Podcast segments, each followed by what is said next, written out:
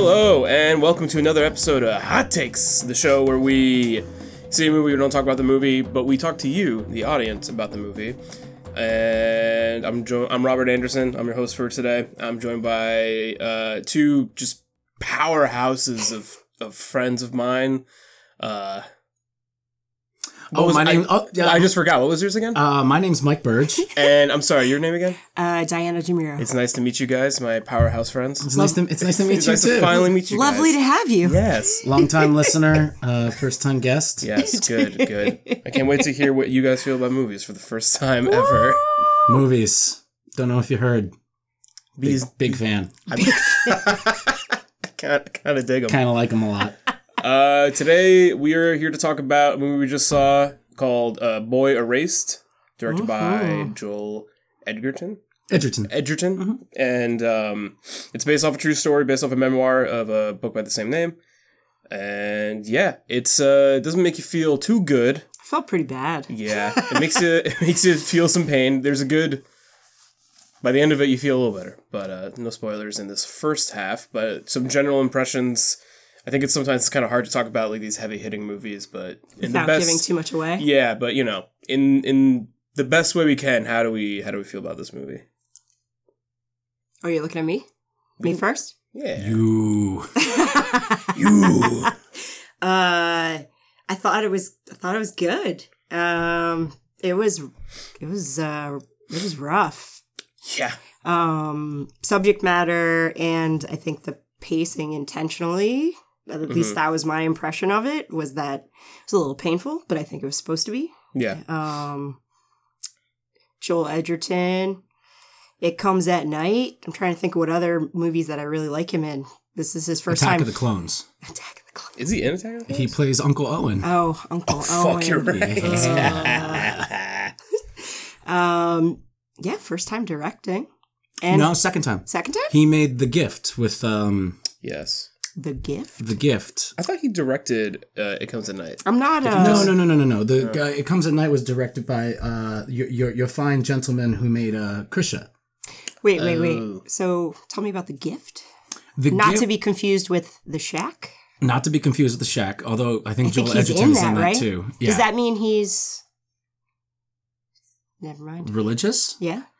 I don't think so. I Not think after that- this movie. I don't think, so. that he might so be, and I think that's an interesting conversation that we'll get into once we probably get into spoilers. Talking because religion is a pretty big thing with this, just as much as uh, uh, sexuality and all of that stuff. Um, Oh, for those who don't know, the movie is about conversion therapy. yes, Yes. uh, and I, uh, the gift is uh, what's his face? Uh, I'm very tired today.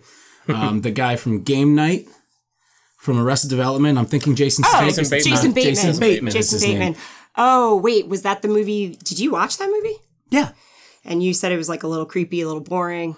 Yeah, well, that's the movie. Is Okay. very like in a, He directed that He movie? directed that movie. Oh, I he stars in didn't it know too. Yeah, that. it's a Okay. very, very good like horror tension oh, movie. Oh, okay. And it's a little creepy, a little boring in the same way that this movie is a little painful to watch and a little boring. Like it's Yeah. there's moments that allow the tension to breathe and stuff Well- like that. Yeah. Okay, so that's that's your impression. Well, I mean that's what the gift is. That's so Yeah, this yeah, is his yeah. second movie doing that and uh I, I guess my my impression on the movie is that it's a really well made movie Yeah. for uh the scope of it. You pretty much are in three or four places the Yeah. entire movie including Yeah. flashbacks. Mhm. Uh Yeah. the cast is awesome They're all and great. Lucas Hedges knocks it out of the park yet again. The guy can't be stopped. And Yeah. my favorite performance in the movie, real quick, is Russell Crowe. Really? I think what Russell Crowe does in this movie is is same with Nicole Kidman. Like that, Nicole Kidman and Russell Crowe play Lucas Hedges' parents, mm-hmm. and I think both of their performances in it are just like powerhouses. I think they're really really cool. I think Nicole Kidman does a really good job. Great actors. I think they both kind of disappear in the Yeah. movie. Uh, I'm still trying to figure out like kind of like how much I liked it. I definitely liked the movie. Yeah. Um, I think as we massage and talk it talk about it, I'll be able to kind of I think it's- decipher that. It's sort of a weird, like you said, like in movies like this where the subject matter is either a little disturbing or Yeah. the just like it's distressing. It's it's sort of like you're you're not necessarily like saying like you liked it, but you're appreciating that it was a good movie. It's like when someone posts something that's like making fun of someone for being racist on Facebook and you like it. Then you're like, wait, I'm not saying that I like racist. Yeah. I'm saying I mm-hmm. like that you're making fun of this person. like, I Or think- it's like someone's like, "Oh, but, uh, Well- my grandma passed away, and oh, here's some pictures I'm showing, you," and you like it." Before like- they gave you the emojis where you could be like, "Oh, sad." Yeah, Like, See, I that was, was- a good call on yeah. Facebook to do that. I guess so. yeah. I was thinking more like you know you can like Schindler's List, but you don't like the Holocaust. even even better uh, movie analogy for well, sure. yeah, I, I you know what I mean? Like movies I, like this I don't not, approve of conversion therapy, but I Right, but this- appreciated this, look this- neither into does it. this movie. Yeah, Like exactly. the movie doesn't condone conversion No, therapy, and there's moments where it shows what conversion therapy is and how it proclaims that it helps. Yeah. and it kind of seems like the movie might get on conversion therapy's side, but it's not doing that. It's kind of just setting up. Oh, yeah, this no. is why people do it. Do this. This is why it exists. the smart thing about the movie is that there are moments where you almost are like, "Am I like agreeing with this all of a sudden?" Because it's just they're like hammering it at you yeah. as the audience, and you're just like kind of almost like in the same way where I think Lucas Hedges' character kind of has to second guess himself. You're almost just like, "What's going on with me?" Well, I, the thing that I really, um, and we can talk about this maybe a little bit more when we get into spoiler territory, Mm-hmm. but like, so Mike and I also recently watched this other movie, Miseducation of Cameron Post. Post Yep. with uh, what's her name, Chloe Oh well, Chloe Chloe, Mor- Marcia Grace? Grace, yeah, Moretz from uh, Grace from from- Kick-Ass, from yeah, Kick-Ass? Hit Girl from Kick-Ass. Yeah, and uh, that's sort of a different take, but and we could talk about that a little bit. But I like the um, with Lucas Hedges character and the real life person coming from a family that is religious. yeah, That he has a little bit of time where he's kind of like.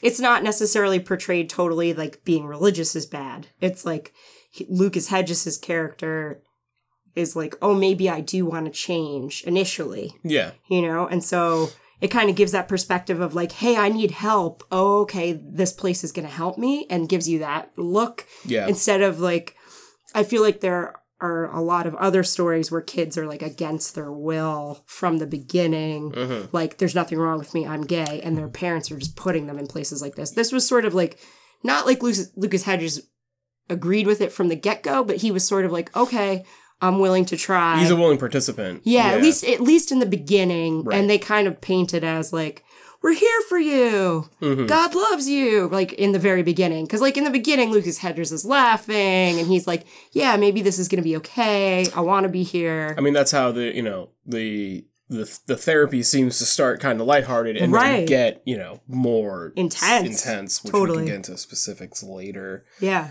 Um, Were you gonna say something? I I was just gonna building on what Diana said. Uh, The the movie very much is uh, it, it, it's both.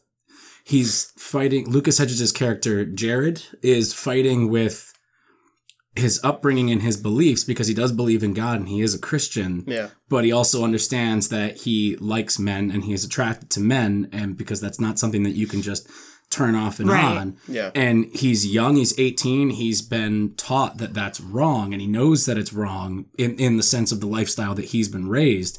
And it's him coming to terms with that. Like, he is very much a willing participant in it, where he's the one that enacts the whole thing. They ask him, Do you want to change? Do you want, do you want to try? And he Right. says, Yes, because he sees how much it's destroying his parents and he loves his parents Right. Right. and that's kind of the the crux of everything that that he chose to be there and he enters into this thing in this sense that everyone else is there you don't know their stories and they've been there longer than him because people graduate and they leave it's like a 12 day thing Yeah. Plus, you get the you get also get the impression that some of those some of the kids in there are minors, yeah and Lucas Yeah. Hedges is eighteen, so he has to sign himself in with his mom. Mm-hmm. Yeah, but there's Or- a few older people there Yep. as well. There's a few older Yeah. people. There's some adults there, but then mm-hmm. there's definitely some young, young and looking high school age kids in there, yeah. and their parents definitely put them in there whether they want to or not.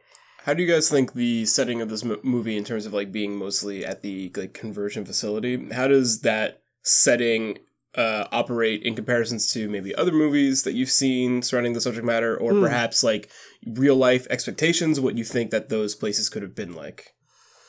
I felt like this version compared to the other movie we watched with Cameron Post was a little bit more what I expected. Like it was a little bit more austere. Grounded, perhaps. Yeah, Yeah. um more like your southern or like middle America church that is like giant Yeah, and Walmart like. Expand a little bit about this other movie that you were Um, talking about. Like, what's kind of the basic premise of that? that one is more. like the conversion therapy is sort of like in a like a hippy dippy commune setting Okay. type setting Kinda where like like a camp. like a camp at the lake kind making of like deal. a community situation. Yeah. Mhm. So it's it's um while not to say that it's any less like emotionally abusive, it No. still is them trying to teach you like, yeah, what you're doing is wrong Mhm. And getting at the root of what's wrong with you and changing it. But it's um less scary from the get-go because you're sort of like hey we're in this like camp out setting and we like get to cool walk around the lake and like Yeah. whatever. Here it's like yeah no you're in lockdown. You're not allowed to leave. Or at least we don't realize it. But you get you get that impression from the beginning like that this is a little bit more there's a guard at the door A guard, quote unquote, quote unquote guard. guard, Yeah. Um, they I- make you surrender all your your phone everything like you're going to jail for the day I think I think Miseducation of Cameron Post, which is a good movie. yeah Um, i enjoyed very it Very well made. it's Uh, different but i enjoyed it. it's it different. Um, I think that that like these kind of like pray the gay away camps exist, and they are run by religious people who, from one side of the of the paddle to the other, like might be like extremists or just somewhere in the middle where like they think this is what they could do Yeah. uh, Boy Erased is heavily about like this guy. Like, and it, I don't think it's a spoiler alert to tell people that conversion, gay conversion therapy is like a scam most of the time. It's like a pyramid scheme. It's a pyramid scheme yeah. to try and get money out of overly religious parents who are nervous that their children are going to go to hell Well- because of what they think. It's also the idea that at a lot of these places, the people are not in any way trained in any kind of exactly it's mental scam. health, It's a scam. anything like that. Like they're just they're just doing Yeah. it, and they have no actual like degree or professional certificate in anything to prove yeah. this. There's a, there's a great there's a great scene in this movie early on that mirrors exactly what that revelation of the fact that the gay conversion therapy is like run by a fucking scam artist who has absolutely no Yeah. n- no no credentials or anything and I thought it was really neat that they kind of put that at the beginning with a completely different situation and we'll talk about it specifically because it's towards the beginning of the movie but it's definitely a moment that's very big and if you don't Right. know about nobody knows about it going in so Yeah. Yeah. discuss it Yeah. The movie almost reminded me of uh, uh, Unsane that came out this year. Ooh, Good I still haven't seen that. I gotta watch that. that. great, That's but a good the the kind of idea of like Stressful. politely not being allowed to do something, like everyone else is like, "Oh no, you can't leave." It's like, Yeah. oh, I'm sorry. What? What? Like, Yeah. and like I think that is the. What do you think that's a metaphor for? Mm, I think that is like the most like tense and stress inducing way to like k- keep someone against their will when everyone's just like really fucking nice about it. They're kind of like passive aggressively torturing you. Exactly. It's just like what the fuck? Yeah, and uh, I think this movie does that. It uses that kind of trick later, but uh, it builds to it in a really smart way. Whereas Unsane's kind of like that's like the From the, the en- that's the engine of the movie. Oh, okay. kind of Totally. that. Yeah, like I, li- I liked in this one, it was more like um, you weren't supposed to tell your parents or anyone outside of the program. Yeah. and it was it was kind of framed more like, no, we're talking about that, you know, confidentially in confidence. You don't share that stuff, and then when stuff did come out, then a parent got pissed off that they were being abusive and Yeah, they picked their kid up. Yeah. it's classic manipulations. You get them to resent their parents by hiding things away from them and teaching them that it's their parents' fault for that. They resent their parents. It drives the parents and the subject away further so they Mm. don't communicate. So then the subject can stay in the classes longer and the parents pay for it more. Right. That's what they do. And that's why, like, whenever something goes wrong in in the conversion therapy, It becomes Joel Edgerton's residential. character is like, I have to, I have to hold on to this, like because Yeah. like every single child there is a paycheck, and that's all he considers it. And also, if they were to like, you know, leave and word gets out, then you know they're gonna less people are gonna come into his Yeah, his thing. It's all yeah. It's uh it's a very stressful movie. It's hard to talk about, but uh I kind of want to just get into spoilers sure. Sure. because I'm not really sure kind of what other broad strokes you can really paint besides would you recommend seeing this movie in a theater? yeah. Yeah.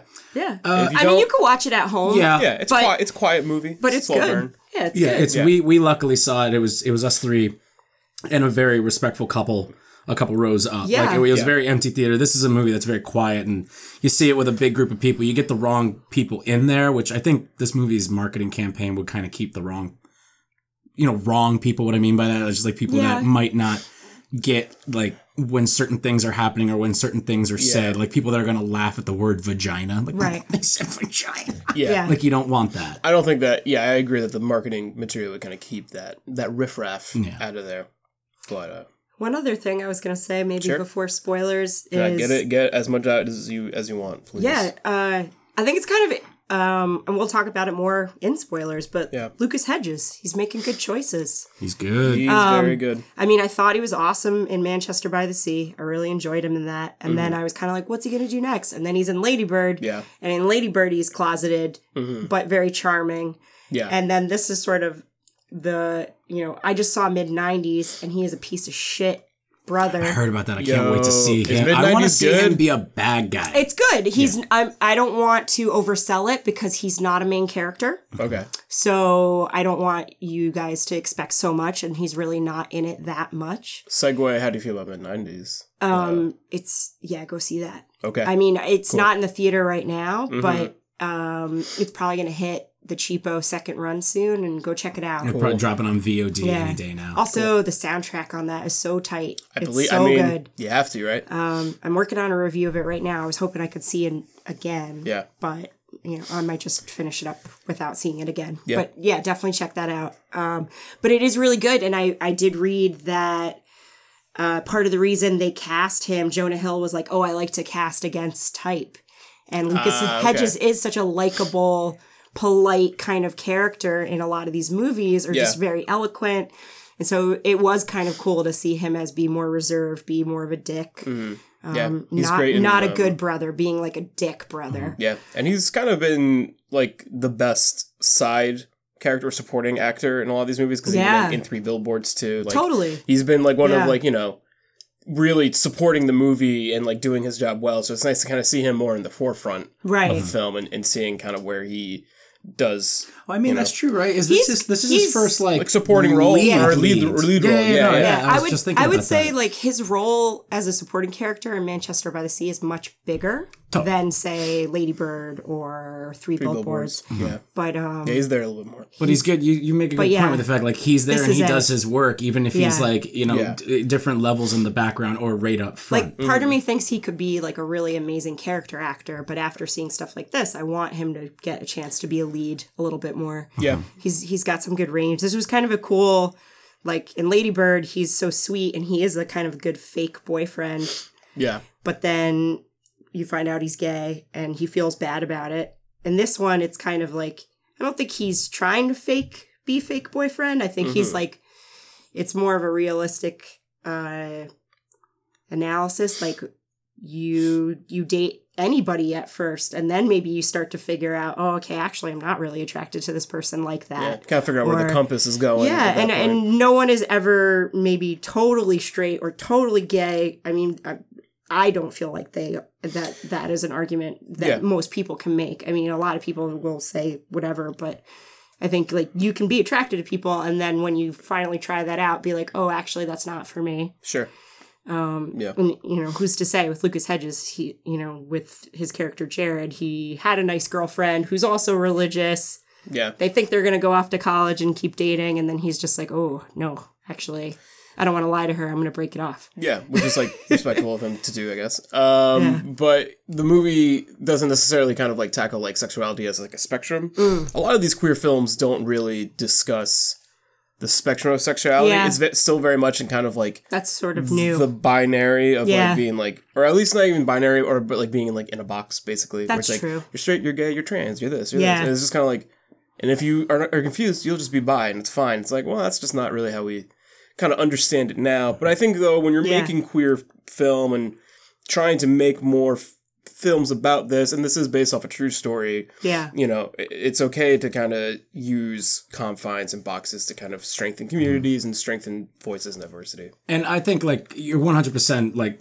I I agree with you 100 percent Right. with that. I, I and I th- I honestly do think that this movie is more about religion than it is about queer and sexuality. Sure. I, I think it's mainly because I think it's easy to say that 50% of Jared's character is is religion and being is being boosted by that and 50% is being boosted by his sexuality and him trying to figure it out and understand. it. Yeah, no, I think that's a really good point. I'm curious to see where like the memoir would kind of land on that. Maybe because it's Yeah. like, does it expand more in both? Does it expand more in kind of like the queer side of it? Sure. Um, I'm curious what the the differences are. But that's with any adaptation, you're always going to be if you haven't read right. the source material. I was just uh, I was selling this to you guys off mic. I didn't realize it was based off a true story until the end. I was like, oh, that makes some cha- some choices Yeah. make more sense. Oh wow. Okay. Yeah, yeah, yeah. Yeah, I was like, wow, this could have been way more dramatic. I was like, oh, because it's true. So Sure. you did it like this. And I do kind of like maybe that's a good way to like stop on the before we go into spoilers is that Sure. like I do really like the way that the movie is very reserved and that it doesn't go for the low punches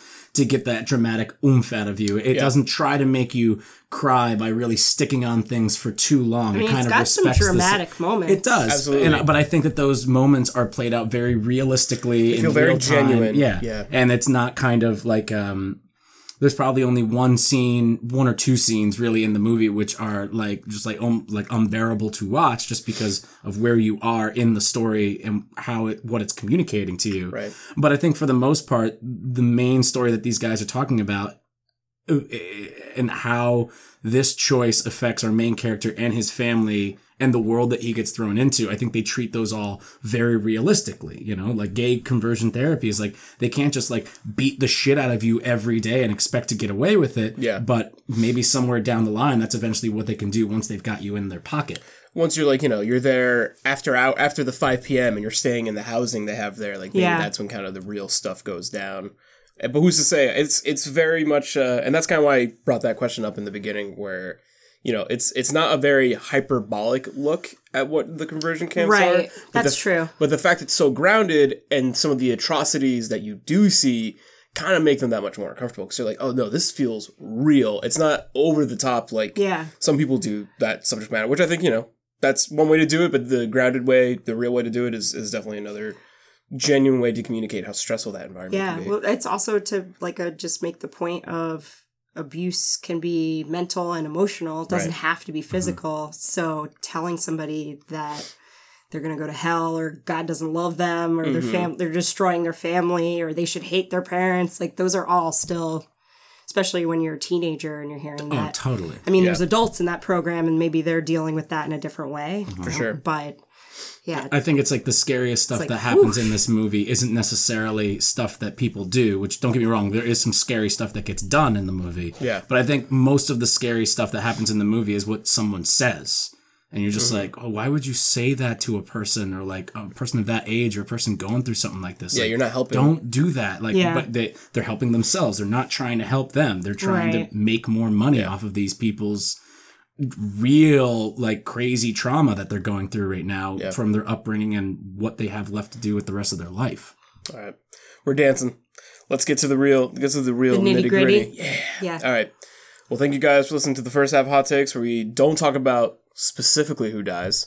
Um, but we'll get there. So come back after the break. We're gonna talk sp- that spoilies, and we'll be right back.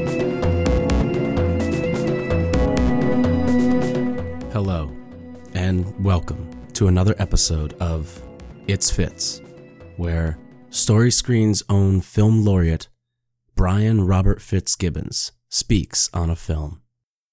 Today, Fitz will discuss the 1987 Rob Reiner masterpiece, The Princess Bride. Oh shit, that's a. Are we going right now? That's a classic in my book. I grew up on that one. Little um, Fred Savage getting a book read by his grampy, Pop Pop. Um, but yeah, the whole scene with the the poison was really cool. I mean, I'm not going to go into it further. If you've seen the movie, you know what I'm talking about. Um, but yeah, it's like you killed my brother. wait, no, wait. My name is Amigo Ventura. You killed my brother. Prepare to die. And then there was a fucking weird dude walking around with six fingers.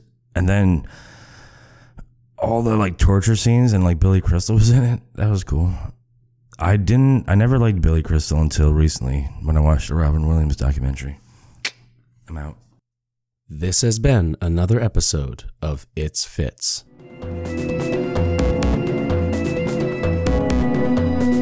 Hello and welcome back to Hot Takes. Where we're talking about Boy Erased, the true story about this really shitty conversion therapy thing that happens to people. Um, so we're here to talk about the spoilies. Get Flea's in this movie. Oh my god! Flea's in this movie. Is know. Flea the tattoo guy? The- the- yeah, Yes. that's, that's the. It's, You don't know who Flea is? He's the bassist of uh, Red Hot Chili Peppers. You didn't see his name respect during Red Hot the. Chili I Peppers didn't. in, on I this didn't know that podcast. was Flea. but then when you did, said it, I but figured it you? out. Because because the opening credits, the opening credits, they should not have revealed that. especially in such a really weird spot. Yeah, uh, off to the it's corner, like right in front of and the camera, Flea. and it's like Flea. with Flea, and you're like, oh, oh, okay. Uh, why is Flea in this? His Why, char- he's why good. can't Flea go it. by his real name? What is his real name? I don't know. Oh well, that's Do you why. know? It's probably Brian. it's Not Anthony Kiedis. No, that's definitely not his. That's definitely not his real name. Maybe his name is Fleetwood Mac. That'd be fun. Actually, fun fact: I just looked it up. Flea's real name is Lucas Hedges. Wow. So that's why they couldn't, you know. True. Yeah, it can't be Lucas Hedges. Lucas Hedges. Is Flea on the IMDb? He is. Just as Flea. Yeah, he's the artist known as, As Flea, Flea. Michael Peter Balzary. formerly known as that. formerly. Oh, he's Michael Australian. I didn't know he was Australian. Okay. don't know either. Bell. You learn Joel Edgerton's Australian too, so ah. new. You know who also is Australian? day. It's a small place. I You don't know know, about you know that who's one. also Australian? Top of the morning to you. Oh, they, they don't say Down that under? there. Yeah, they Shrimp- don't say that. Yeah, that's where it is. Yeah. Shrimp Okay. on the Barbie. So the other kid that I was excited to see in this, even though he was only a little bit, was I'll show you a picture of him. Troye Sivan. Oh, the blonde one. yeah, Yeah. he's the. Oh my my my. exactly. guy. Yeah. So he's He has the best queer haircut in he's that movie. South for sure. African. I thought he was Oh. Australian. And guess what? He has a good American accent. Um, he also Good spoilies here. good spoilies. if this will play, What? You're trying to play something? I was gonna try and play some. This sad song. Yeah. he made this He made Yeah. this. by himself.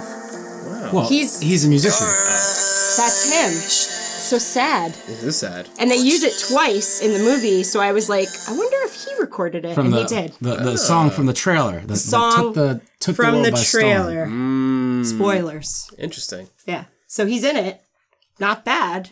He's good. He's good. And he's Yeah. he's, He's- also good. he- I think he's really good. I think also he's good got. pop artist. I think he's got the second scariest moment in the movie. That's true. Well, I, agree mean, with that. I think Cameron Cameron's the one who has I'm not sure of his actor's name, but his character name Cameron. Yeah. That's like the scariest Cameron? one. Yeah.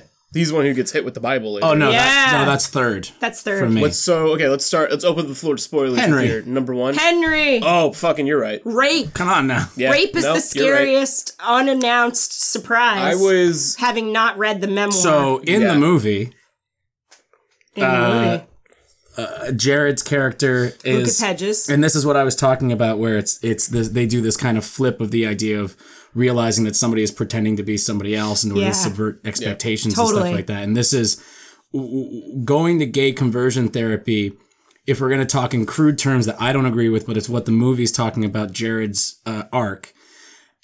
Him going along with religion lands him in conversion therapy, which was a huge mistake right. him going along with his urges and wants that he's exploring and trying to figure out in college lands him in a predicament that he could never have seen coming and that doesn't make it his fault but he ends up in a situation where he thinks that he's experiencing something new and fresh and it actually ends up to be it ends up being very diabolical Yeah. and very nasty because it's with a person who is way more fucked up than him Yeah. um and i think that the guy that plays that part is really really good in this movie too He is good. And He's it's terrifying. really he's terrifying disturbing. and he, What- the way they switch that back and forth where it's like it's very sweet at first and then it, it, it gets real rough Well, you think that you know he writes it in his his uh mor- was it mortal um or moral? it- It's it's like the the header of like His when he sins, starts his sins basically. Yeah. Yeah. And uh, you think like you know when he meets this character on his like first day going to college, like he kind of helps him like carry his bags in. Basically, runs into him.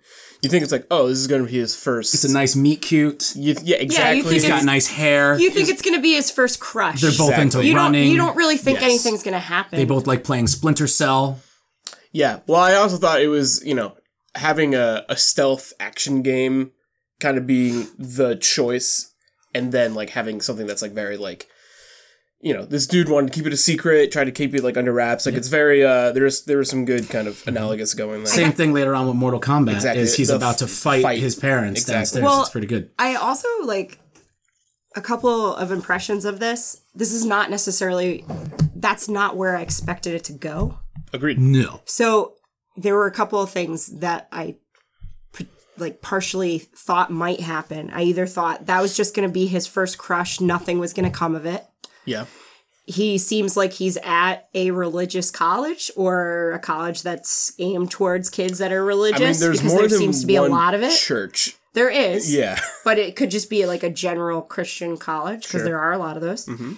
Um, my other like initial gut feeling was like maybe he's gonna say something to this guy, say that he likes him, and then get the shit beat out of him, Or the guy's gonna tell everybody it's like, oh he's gay. or the guy like would that. out him. Yeah. That's where I thought it was going. Like the arm over the shoulder, like this Yeah. kind of A sort of abusive, No, just like arm over the shoulder, like, yeah, let's get, hey, yeah, that, we're having so much fun. We're playing games. All right, man, I'm gonna get like half naked and go to bed. I'll see you later, bro. Yeah. And he's kind of misreading the signs. exactly. Yeah. But it was a lot more sinister than that. Yeah, definitely didn't see it coming, and then like didn't see it get like it. Then it starts getting like worse and worse, and you're just like, yeah, because oh it my started God. out as it could have been mutual. could have been a sweet, yeah, you know, but then and plus to know that that is Jared Lucas Hedges' character. You know, as far as we can tell, that's his first sexual encounter in a way. sexual Yeah, encounter That's who he is as being out. Yeah, Right. yeah, yeah. absolutely. I mean, I don't even know if he's like he's not like. Uh, it's He's probably- not out, but I mean, Yeah. like it, it to t- try and experiment with that I'm and surprised. to see how it is. I'm surprised that like that and it's character. really fucked up.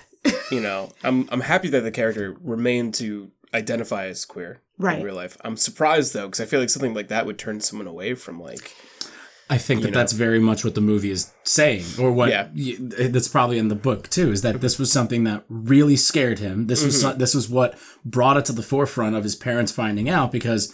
In the sense of somebody pretending to be somebody else Yeah. and completely wrecking his life, Henry Yeah. calls his parents, claiming to be a guidance counselor, and, And says outs that him he to was he was involved in like this really bad situation And like those Yeah. two, so there's like to just- save his own ass. There's some Right. things about that that made me so angry. oh, me too. Like, It's- yeah. I mean, like, okay, aside, you know, not to play lightly of it, but aside from the fact that that he took advantage of somebody who is attracted to him to his advantage, that could have happened in a heterosexual relationship, and I'm sure it, it does all the time. One hundred percent Um, but positive. It does actually. yeah. But the fact that he took away the instance of Jared's character being able to come out to his parents on his own terms Yeah. at his own time. Like when you out somebody, even if it's unintentionally, you fucking take that away from them. You Yeah. rob that from them. I've been there. I know other people have been there. It's just it's infuriating. And then the idea of being a, a good Christian where he's like immediately f- fake feeling sorry for what he did. He knows he fucking raped that kid. Mm-hmm. And he's like, Oh, I need to confess. Oh, I'm Yeah, terrible. it's a level of manipulation. yeah, it's so there's messed so up. There's so many layers to that whole scene and how it ripples across the rest of the movie and how it like brings together things that happened before. It it's it's a phenomenal scene. in the like it's very hard to watch. Yeah, it's hard Yeah. to watch. But what how it all plays out and how it's shot and everything like that's like Joel Edgerton is a very good director.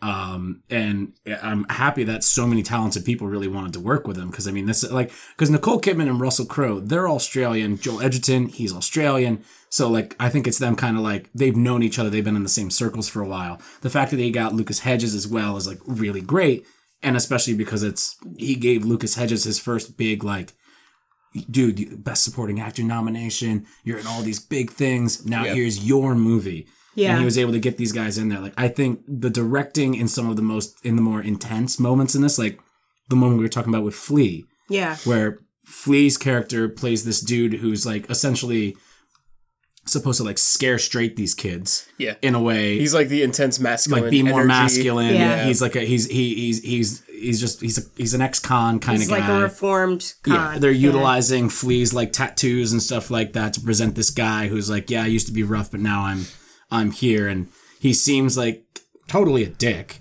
at first, and then we are presented with where he calls uh, Jared a faggot Right. in a bathroom With no one else closed there. spaces. No Yeah. one else is there. The teacher himself is like outside, Outside, smoking. a cigarette with his hands on his hips in the wrong way.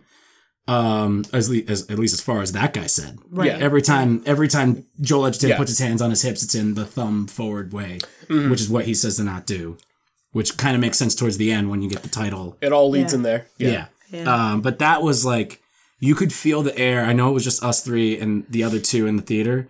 You could, I, I felt like just the air drop when that happened because Oh, I fuck had yeah. no idea what the movie was going to do Yeah. because of the scene with Henry and how I didn't see that coming. And all of a sudden, I'm like, what is going to Yeah. happen? Is there like a right fight now? or like another like sexual assault kind of thing? Yeah. Like what's going Very down? intense. Yeah. And Yeah, and I, I think it's important too that, um, you know, with the array of kids that were in the center, you know, Lucas Hedges, Jared. I don't know. We we see some photos of the real life person at the end. Yeah. Um, you know, he doesn't look like Lucas Hedges, obviously, but I think they actually spell their names differently. yeah, they Oh, do. his, his Yeah. name's Gerard Conley, is the guy that wrote Yeah. the book. Oh, okay. Um, but I like the fact that Jared in the movie, he's kind of a normal kid. He's he plays basketball. He doesn't have Yeah. to be the star, but he's athletic. He's When got a girlfriend. He's Mhm. not like a stick figure, but yet he still can't defend himself against this person who totally takes advantage of him when he's Yeah. being vulnerable and, and rapes him. Mhm. You know, so it's kind of Scary situation. it's a really scary situation, but I think it's important to see that because a lot of people think like if you are raped that you're weak Yeah. or that you were effeminate or you know like there's all these misconstrued ideas about being gay. Even in like the when they're kind of like m- masculine testing all Yeah. the boys, like yeah, Yeah. he kind of He's sort of in the he, middle. He passes very well. Yeah. And I think that's kind of like, you know, goes to, you know, if you're in the closet or even if you're like being trans and trying to pass a certain way, it's kind of like the, the skill of being able to pass as something else is Yeah. like a survival tool. It can be. and I think he- that's mainly because of his dad.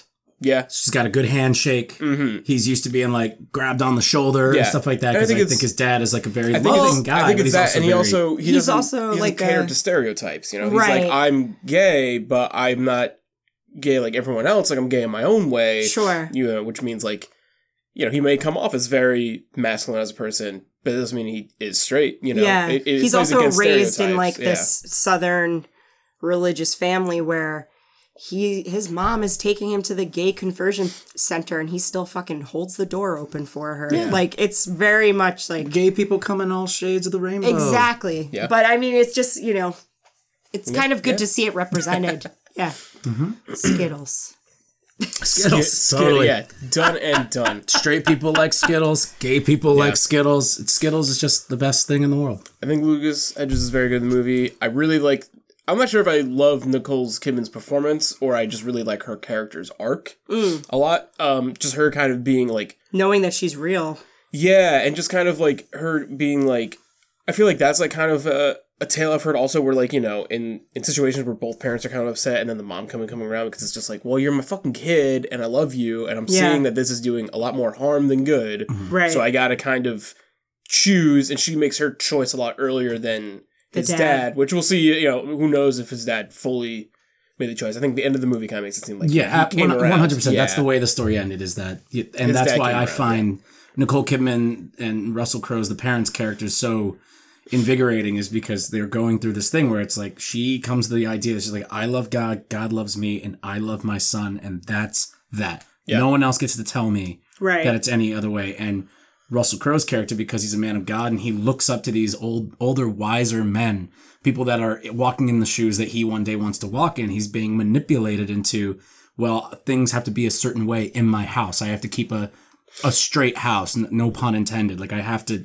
keep it in order. Yeah. And he says pretty much an inverse of what she says at the end of the movie, where he says in, in, in like one of the best scenes in the movie in the car dealership Yeah. in the office where he says he's like I have to come to and it's in the trailer I have to come with ter- come to terms with the fact that I love God and that my love for God might make me have to lose my son and I have to figure out if I'm ready for that and it's Right. like these are really interesting arcs for side characters in any other movie, but they're brought like up front in this mm-hmm. movie, and like they really are the two main characters besides Lucas Hedges. Right. You got the villain. You got Joel Edgerton's Vic Six. Vic Sykes or something? Yeah. Yeah. Yeah. got- he's the villain though.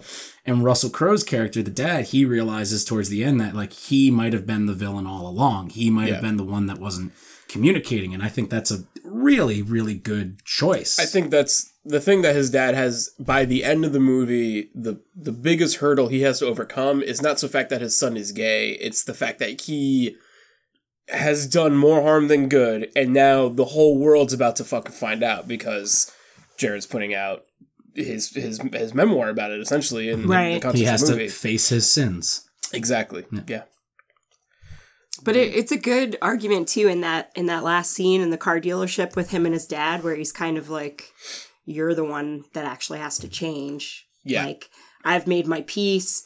God knows I've been trying, and this, and Mm-hmm. I'm still gay. I'm still your son. You know, I I really like that argument where it's sort of like, "You're the one who's going to have to learn." I think you it- know? so yeah. it's pretty powerful. I think it speaks to like a lot of problems that you can have with your family, even outside of like coming out of the closet. Just like problems in general, where like I think there was a long time where people think like, oh, well, you like you grew up hating your dad, or you grew up hating your mom, or you grew up in this situation. Like, Right. you got to let it pass and, and make amends. And like I've always kind of been a proponent of just like making amends is a two way street. Like, there's a certain level of work I got to do. Oh yeah. But if they're not doing that other level of work, there's only so much you're gonna get out of me. Like There's a sorry, constant you know? misinterpretation of people who are closeted or openly gay and the strange relationship that they might have with their parents. There's always this misconception of like you need to make amends, like you need to go to them, like they're trying really hard too. They don't understand, and it's like Yeah. no, I'm just being me. Yeah. they're the ones not like cool if they're just that. being if they're Yeah. just being them, that means they're not cool with me. Mm-hmm. So I've always I've always kind of found like just a really weird kind of misconception in the idea where it's like it is a two-way street like you said and you very much need to both sides need to meet on that and I think that's what the entire office at the dealership kind of scene embodies as a whole and I think that's like the clear message that the movie is really trying to put out there mm-hmm. which is that it's like no you're going to everybody has to try hmm. and Jared's character tried all throughout the movie Right. to meet them where they wanted the whole the whole movie is him trying. is him to trying It. Yeah. and it could have ended up with him ending up like Cameron which is the look that his dad gives him where it's like you sent me to this place where this kid just killed himself right. And that could have easily been me if mom didn't Pick you up. didn't pick me up and, Yeah. and disagree with you to send me back. Like Yeah. you almost sent me back to that place. Yeah. And there's that like slow motion Yeah, shot of him going up the stairs and him. like looking at him and him just closing the door and it's like Yeah. you're not you you're not up. my father. Like that's Yeah. that's not what a father does and that's it's powerful stuff at the end of that Yeah, movie. it is Absolutely. very powerful because it's it's a powerful arc for his character. Whereas like early on, he's just kind of scared. Like, what's gonna happen to me? Okay, I'm gonna try and change. Okay, Yeah. all right, I'm agreeing with you guys. I'm gonna give it a go. And then at the end, him being like, "No, you guys messed up. I don't want to be here. I'm not doing this." Right. Yeah. Done. Yeah. Yeah. This takes place in 2000 like 3 I don't know. They have it's old definitely phones. It's it's it's Yeah. the it's definitely more recent than when we watched Cameron Post. Was that also supposed to be older? that was 1993. that was ninety. Yeah, that was 93. This was a little bit more recent. a little bit more recent and again like uh kind of like the same subject matter but not the same theme and me me and you me and diana we watched miseducation and cameron post together which also came out this year. It's on amazon. You check it out. Yeah, it's good. it's good. And it's we talked about like afterwards we were like that was all right. That was pretty good you know? Nothing really happened but like not in the sense that it has to kind of thing Yeah. and we i i said i was Yeah, like it's more. oh, It's more emotional. yeah, the fact that this movie, like, because like Miseducation of Cameron Post played very limited and then dropped on VOD pretty much a week before Boy Erased got released. So mm-hmm. it's very cool that both these movies like came out so close together and that like the trailer reel before Boy Erased was just like loaded with like female led movies and movies that are talking about like uh, sexuality, justice, like all this like really cool stuff. And you're like, we're getting there. Like this is great. Like this Yeah. is you know that's you know I don't I don't like religion. Uh, I I think if religion does something for you that doesn't affect uh, anybody else in a negative way, go for it. All power to you. Yeah. I mean that's I can't say that I disagree with religion because we've all said in the podcast before. But my movies are my religion. That movie theater is my church. Yeah. That's where I learn. That's every movie is a sermon, and I'm learning something. Some of them aren't as good as others, and some of them are Chasing Amy, which is a masterpiece um, Good, it's good stuff. and it's it's th- there's just like this level of religion and how it can kind of almost always come across as like cultish like me and diana were talking about that as well it's like you get people who are so invested in their religion that they're sending people to this camp Well, where it's like what are you Okay. what are you doing well, I just. Mm, regardless of how you feel, not about, to put words in your mouth or Yeah, anything don't. yeah yeah yeah i don't mean to Um, do that but like I kind of the way I feel about it is everything in moderation or anything in its extreme can be really bad. So there are a lot of great things about religion. There are great things in principle about Christianity, but then there are extremists in every religion and that's an example of it in this movie is using religion as a way to Manipulate and manipulate change and change someone's somebody nature. exactly or or not even change them but just tell them that they're bad you Yeah. know so And that's like not the right way to use it no it's not Yeah, I mean, I think like the you know, idea that god should love everybody yeah. Mm-hmm. If you're into and like if that's into if that's what you believe I think you know the the hypocrisy that sometimes happens in certain sects of Christianity is what movies kind of like pray pull upon from. Yeah, yeah which like you know, part of me thinks rightfully so because I'm just like, well, it's like pretty dastardly because we have an organization that like is predicated on love and non-judgment that is the biggest in the world. So when we have these like hypocritical sects that come up and do terrible things, it's like, yeah, I want to put them on blast and like right really tear them down because like you know I, I have a problematic relationship with christianity as well i think a lot of people do yeah um but i'm not going to tell anyone what to do because that is not the point Right, you know exactly. like that's just Exactly. Russell Crowe has that great scene in it where he's like, it's his first. He's he's breaking apart at the seams because his plan, or so the plan of wiser men that he wanted to be his plan. Yeah. If it was successful, but now that it didn't, like he's embarrassed by it. Mm-hmm. The first uh, church when Jared and the mom go to church and he says, Oh, some people mean- just come to church. you mean like you mean he comes to church after leaving the church. after leaving, yeah, therapy. and, yeah, and he's his like, dad is some clearly come to church, and he's disappointed about it. and, and he's angry. mocking people openly that come to his church. right that well i aren't- think that it's very pointedly at his own th- family that aren't as religious as him. Right. Because he's breaking down because he realized that he fucked up. yeah And, you know, and the mom still got Jared's back and everything like that. But that's, this movie is really kind of making a point where it's like, religion is very good, but it- like Diana, like you said, it's like too much.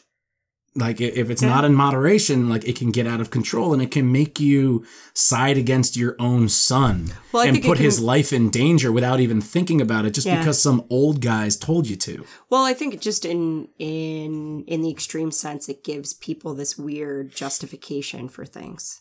yeah Like Yeah. it just it gives them the idea that it's okay to be that extreme. They feel like they have Well, because they think that there's This they think eternity's book. on Yeah, the line, yeah. you know, and that's I, I, it's dangerous. I really liked. Um, I want to talk about the end a little bit with you guys too, Let's but do it. so I'm not in love with the just as a as a tool in movies the like three years later. But I understand it being needed at times. It was kind of like an epilogue because I was also a little. Yeah. I I, I think the uh, the ending of the movie is a little bit like stop and go. yeah, a little bit. You know, it's a little Yeah. jumpy because there's Um, like the two the two methods of using the real footage at the end and some Yeah. text. There's that type, you know, and we just watched. I just watched Black Klansman for the first time, and the end of that movie also with the real footage of things and stuff. Uh, the like it has certain effects on you. segue. um, what do you think about Black Klansman? It was really good, but but that was a really intense end. Yo, but yeah. But yes. Kind of comes not out of nowhere, but like But I felt like you, way, yeah. you drew those parallels without even seeing that, Mhm. and whether or not that was needed, maybe that's a conversation for another day. But um, yeah, no, that's a good point. but uh, but yeah, there's like the oh, four years later, Yeah, now he's an adult and he's in a healthy relationship.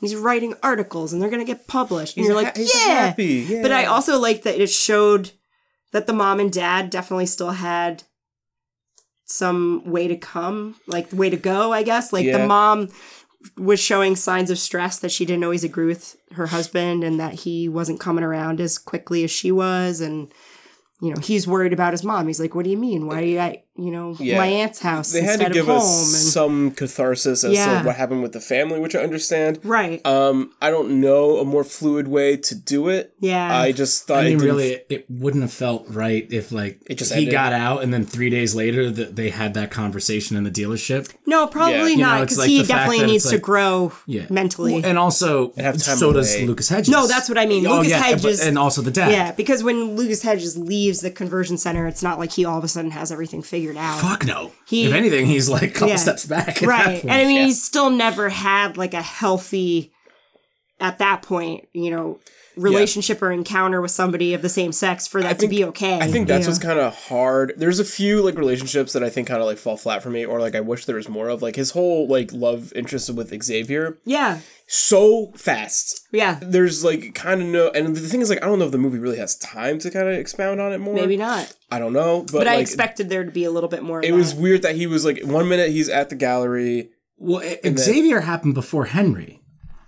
Did it? Did it? Had to I don't know. I wasn't sure. because as soon as Henry happened, He got he kicked. got outed and he went to conversion therapy. That's what That's I a good think. point, yeah. The, the the instances of the flashbacks do make it a little hard to tell. I think it's maybe he if we had read he the puts book, we Henry would down know. as a sin because it's it's it's, It's like frontmost it's in the, his s- mind. Well, it's you know for lack of a better term, it's the sex yeah. the physical that he's nature of it, actually yeah. focusing on, and then he goes to Xavier, which was his first encounter at college, where he had this interaction, but nothing happened. I don't know. See, part of me thought that maybe it happened after It's possible. because there was like this sense of hesitancy, which still could have happened before. Anything. or even the Right. fact that there was no sex could have been oh, One hundred percent. Yeah. I definitely no, but that's It a could word. be either way. It made me feel Yeah. like the interpretation of that happening where it was a lot more chaste and trusting was like he's like, okay, I'm not I don't want to be Yeah. touched.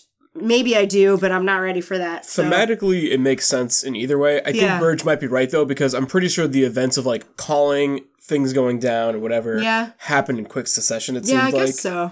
um, it's possible to be either way because it could have mean, been just like a couple days before he went home. But it seemed to me like he went home immediately, and then get he, out and of then he never yeah. went back to college. Like they were gonna say, like, "Oh, Chloe's coming over. You should come down." And then we they know got the phone call. Yeah, maybe. I don't know. it just it Yeah. kind of seems It's possible like it. that Makes that- sense It's that way. possible that the thing with Henry happened and that he stayed at college for like another six days or so, a couple days, went to an art gallery, met Xavier, had a very good night, afterwards felt upset and drove home. But we're not given the things to link that up. That's true. But we're really not given things to link up what I'm saying either. I'm saying more. Yeah. I thought that him when he went into gay conversion therapy, he was like, "What happened with me with Henry was a sin."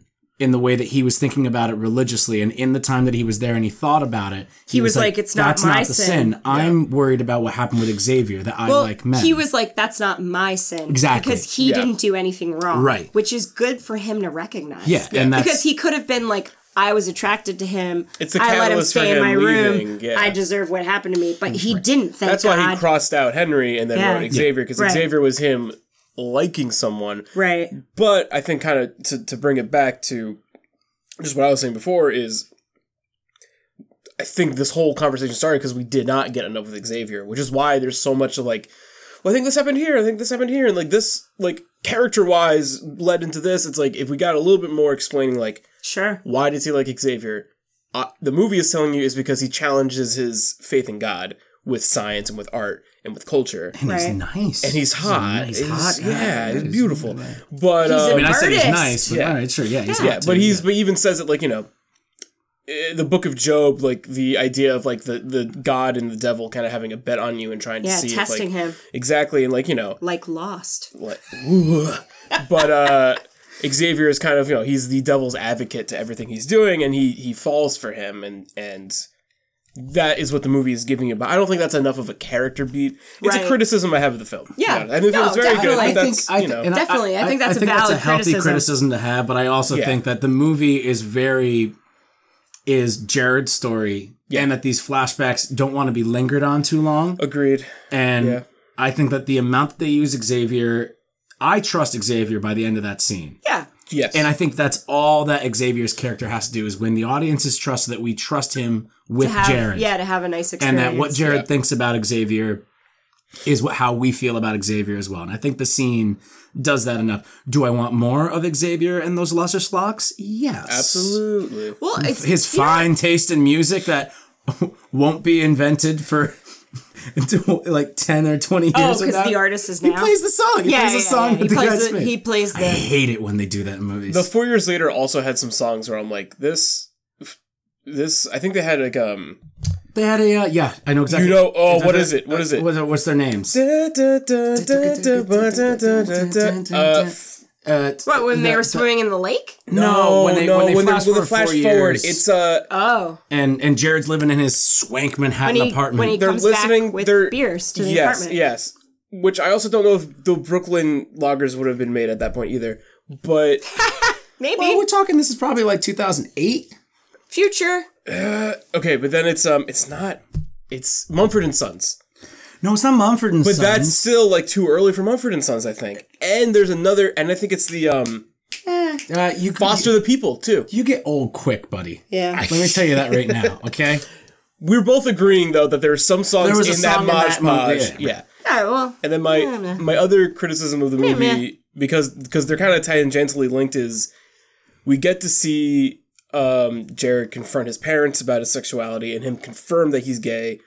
I would have liked in that four years flash forward a little bit more with what his significant other's doing or just what their relationship is. yeah. It would be nice to see him in a healthy relationship to validate us in the audience that he's Right. gay, knows it, and knows it through something happy and good, Yeah. which Plus is the- I saw love. framed pictures of them Plus the, uh, happy, and plus he the actor- That's, that's so post. But the know? actor Nah, looked. The actor also looked like the kid that raped him.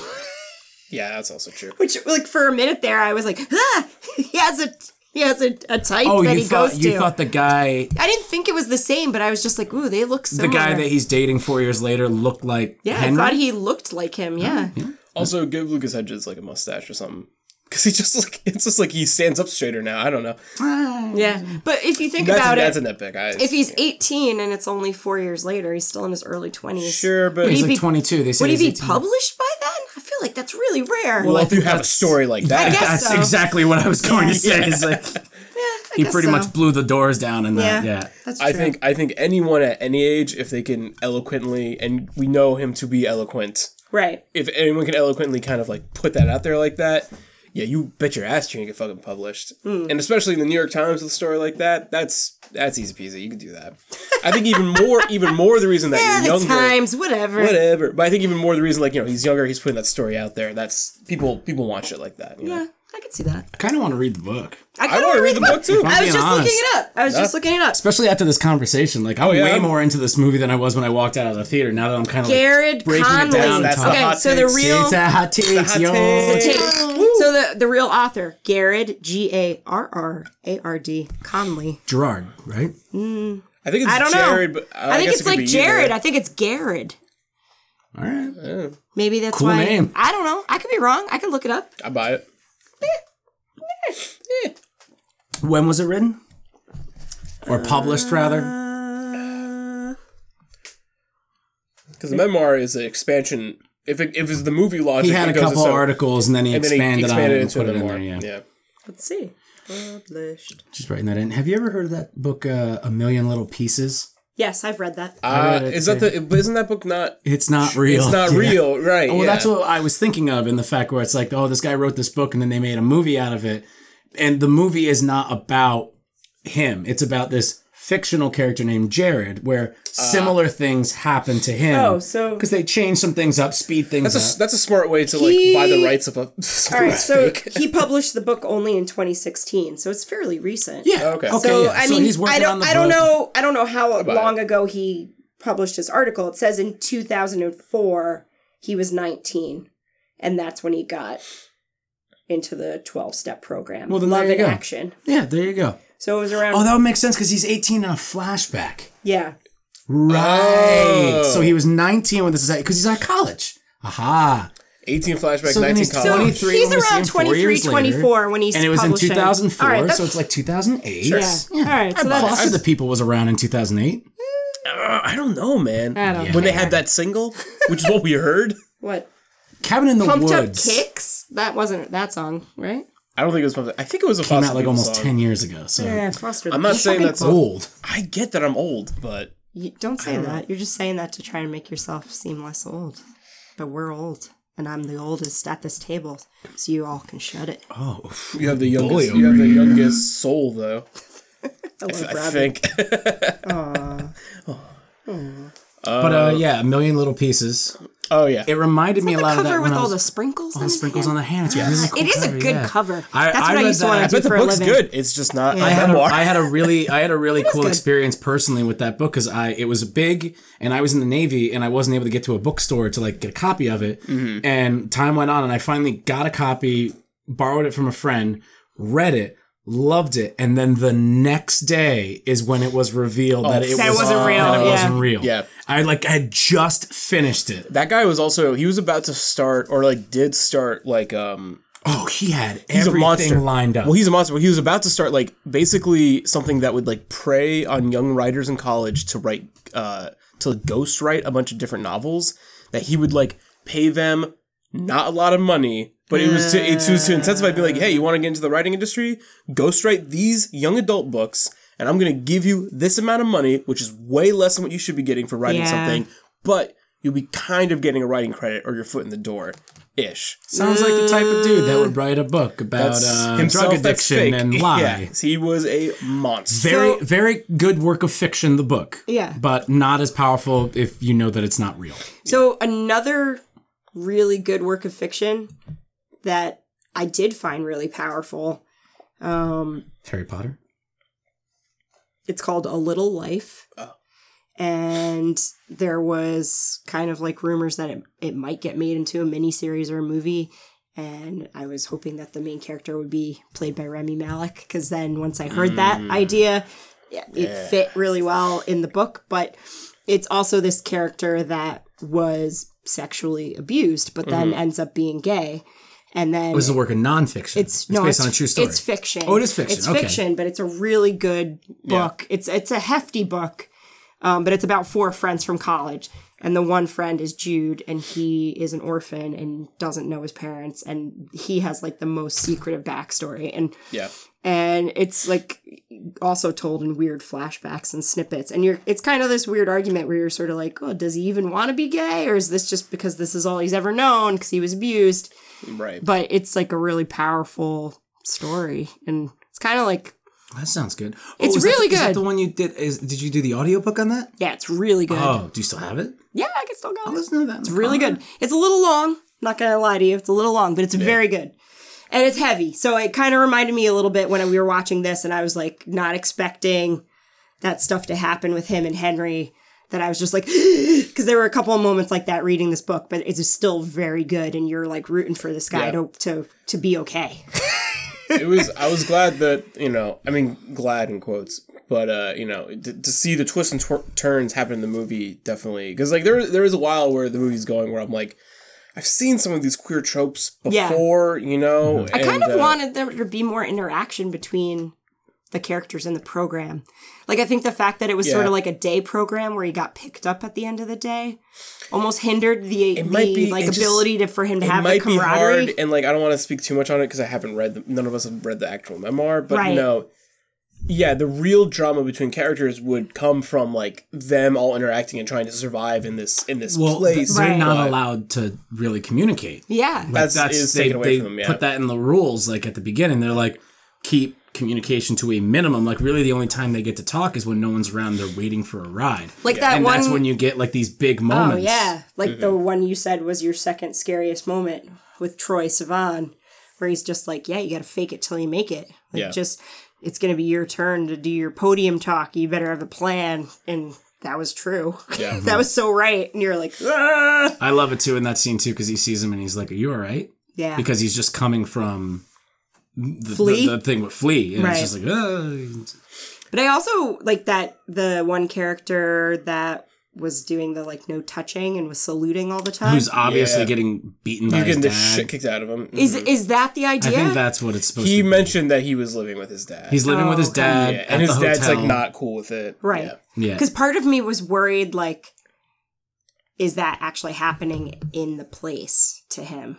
No, I think it's from his dad. That makes more sense. Yeah. that makes more sense. yeah, that he's not touching people, and then you know he he grabs he grabs Jared as he's trying to leave, right. and like looks down at it, and he sees it, and, He's- looks at it, and he's it's like he's just saying up, that yeah. while he's there because obviously his dad is hitting him Yeah, while he's there, and he's just pretending to do this while he's at the conversion therapy, just the same as he's he's projecting in a way too. Yeah, you know, 100 where he's yeah. like he's like he's like I should turn you in for that. It's just like that's how you would feel if this was happening to you. Right. It's your you're projecting your guilt he's onto in another fight person. mode. He's like, Yeah, I have to fight back, or eh, but I have to fight back But, in like, a way he's- that's going to help. And me he's get trying to control the whole situation. It's you know So before we totally wrap things up, can we talk a little bit about? Um, I think it, like I think it's kind of powerful that that the Ca- Cameron character is the one that is like, let him go, and then that's the character that ends well up because he shows him some compassion, right. and I think I think the That I whole think sequence with the coffin. And oh my god, can we so talk fucking about that? it's so fucking for- terrible. Like his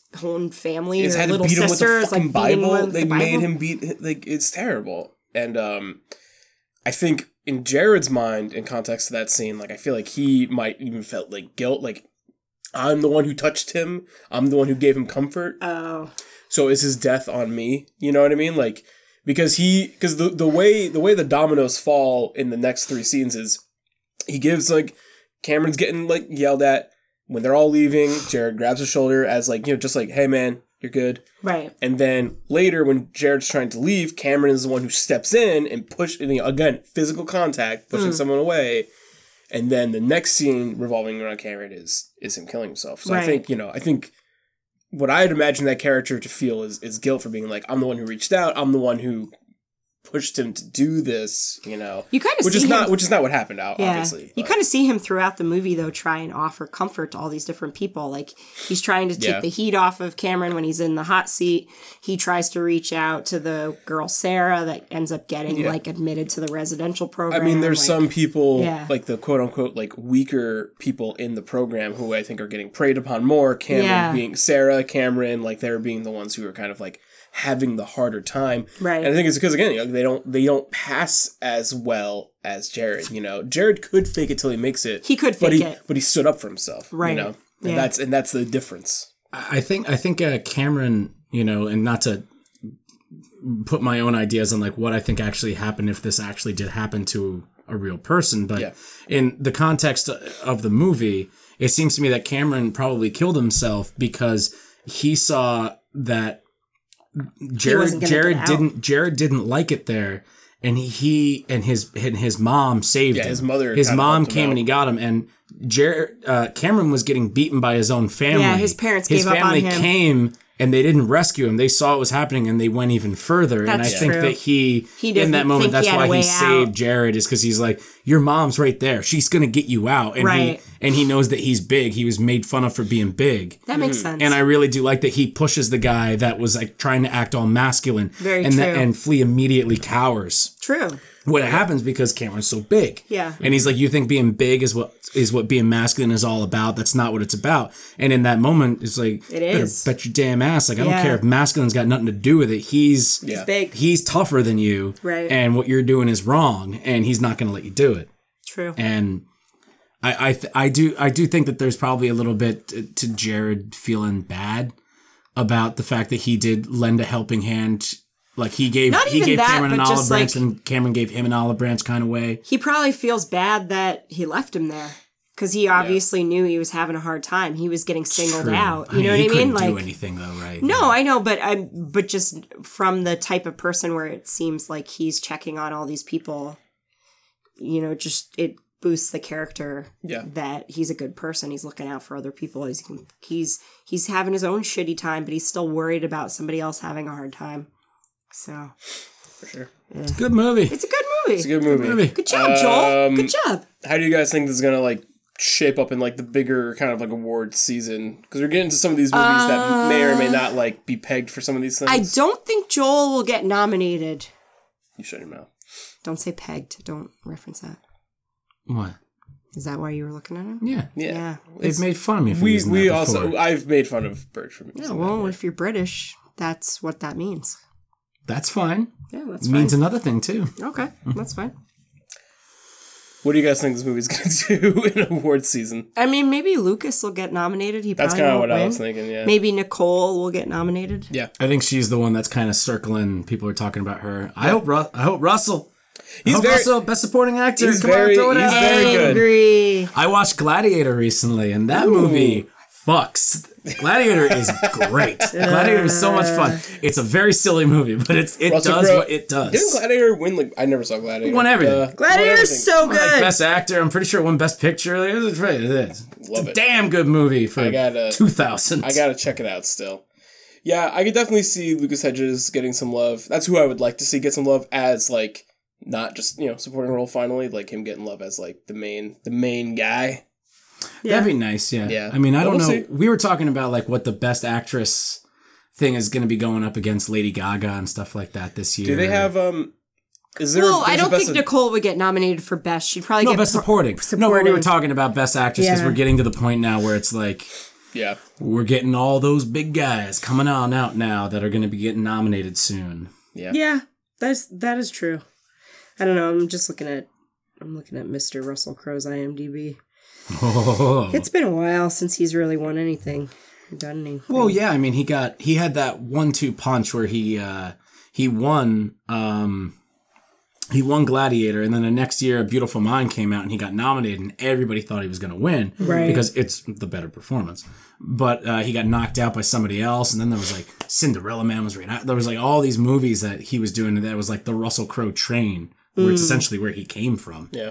But uh, he's kind of been out of it now, and kudos to him for doing that to his body to look like that guy. Because Russell Crowe does not look like that. No, yeah, he ate some food. Yeah, to be and that when they showed a picture of the dad, you're like, you, Russell Crowe looks exactly like that guy, only Yeah. with Russell Crowe's face. Whereas Nicole Yeah. Kidman is not the mom, but in but Yeah. she but she does a good job in the sort of uh, I don't want to dig myself in a hole, but just like the idea of the like the bleach blonde super makeup su- Sure. southern mom. like, Totally. Yeah, I'm not play- trying to cast judgment on anybody, she even, but she even says that that's what she is. It's just like all these men showed up to Yeah. define your future, and I, just rolled over and went along with it. yeah, She has the uh, let me see your manager haircut, and she and she wears it well. yeah, she's got a lot of eye makeup on. Yeah. Oh yeah, yeah. Uh, I really they both they both really disappear into those roles. I I don't I I think the the trifecta that they have as actors in this film are, are very powerful. I mean, I think it's a hard thing to be Nicole Kidman and disappear into a role. True. I mean, that's like At this point. Tom Cruise's whole thing is that he can't disappear into roles anymore, so Just he's himself. just Tom Cruise. yeah. Still one of the best movies this year, man. Fallout. it's good. I like, I Damn, like that's it's, a damn good movie. it's it's one of the most fun movies of the year. I'll give you that. Isn't that why you go to action movies Yeah. for fun. Yeah. All right. So, any closing thoughts? I think I got all my, my stuff out there. All you right. guys? Yeah. This is a good one I'd like to see get into that 10 Best Picture nomination. Like, it won't get Best Director, but you know, like, there's those ones that they Picture. give because now they do 10 instead of 5. I'd like it. I wonder it'd nice. is I'll have this to see is what the it's up screenplay against, you know what I mean? is the Is there a best adapted screenplay? Because I think that's where Yeah, this it's could by Joel could Edgerton make it. too, yeah. I could see that. I mean, Mm-hmm. I could see that. We'll see. Yeah, when we get closer to, to award season, I like to ask at, at the end of some hot takes, just to be like, how do you guys think is going to stack up to some of the other movies we've seen this year? Yeah. And we also get to do our Oscars predictions. Oscars predictions. Looking for that soon. I'm behind on my movie watching. I don't, I've- I don't know if I, I feel do some catch confident about my Oscar predictions. We got more time. I watched for, so for many those we have movies extra last time. year. Because it's like, what, February or March they do that? It's in February. Yeah, so Late we got. February. February. Well, I'm also time. really excited too because now we're starting to see trailers for movies that are not coming out this year. So I don't have to see a movie where like, man, I'm really excited to see Gloria Bell, but that's an extra movie that I have to see before the end of the year to make sure I got a good list. Right. Now it's like, oh, that comes out in the spring. Good. yeah, that's true. I want to see that uh, that new uh, Lanthimos movie. Oh, Oh, the favorite. Yeah. the favorite. see That. that. looks I don't, good. It said coming soon. I'm like, how soon? Now? Give no, it it's me. it's this year. It's this year. It's coming out in December, I think. Yeah. And Creed comes out this week. Ooh, ooh, ooh, ooh, ooh. Can't wait. I'm into I'm into some Creed too. All right. Well, thank you guys for joining me. Yeah. Thank you welcome. so much for listening to another episode of Hot Takes, the Story Screen podcast, where we get real spicy about new movies. Um, we're not the only podcast on Story Screen. Uh, Story Screen is a host to many other podcasts, including Overdrinkers, Cathode Ray Cast, where we cover TV. Overdrinkers covers older movies, more retrospective, always drunk. That's how it works. It Most of the time. Most of the time. Last one, the one I'm going to be posted on next, I was blackout drunk towards the end. Oh. So look out for that when it gets here. Um, but again, thank you for listening. We're on Instagram at story underscore screen underscore beacon. Good job. And thank you. And we're also on Facebook and we're also on Twitter. Uh, I'm not sure what our Twitter handle is. off the At story underscore screen. And might I say, I really like those glasses on you. These suck. I can't wait to get new No, ones. No, I really like them. They're, actually they're, really like, nice. too They're- small. They're, like They're too small. And uh, the website is storyscreenbeacon.com. They look really Thank nice. They're It's got not. an edge to it. They are too small for my giant head. But the, the ones I bought You look nice. are coming. We call that a noggin. All right. Robbie. giant noggin. All right. Thank you guys so much for listening, guys. We'll be back at you with more spicy takes and other news very soon. Bye. Bye bye.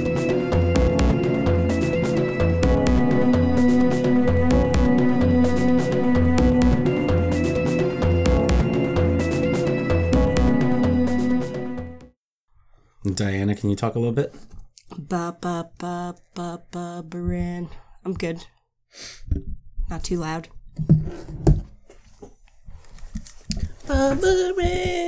Cool.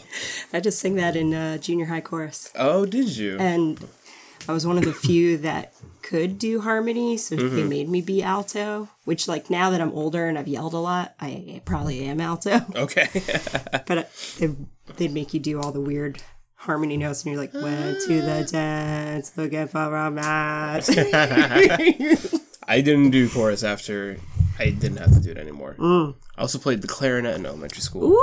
Oh yeah. Yeah, I did piano, so I was never in band till jazz band. And Yeah. then it was just all about faking, I, uh, pretending to play. Music has never made sense to me. That's like the one like art thing where I'm like I have like no concept of how this works. That's okay.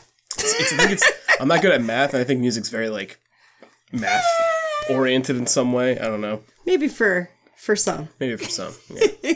I'm not good at math It's either. never it's never worked for me. Maybe that's why I'm not that good. Yeah. I, maybe I have bad hand eye coordination. I don't know. I'm a little clumsy. Mm.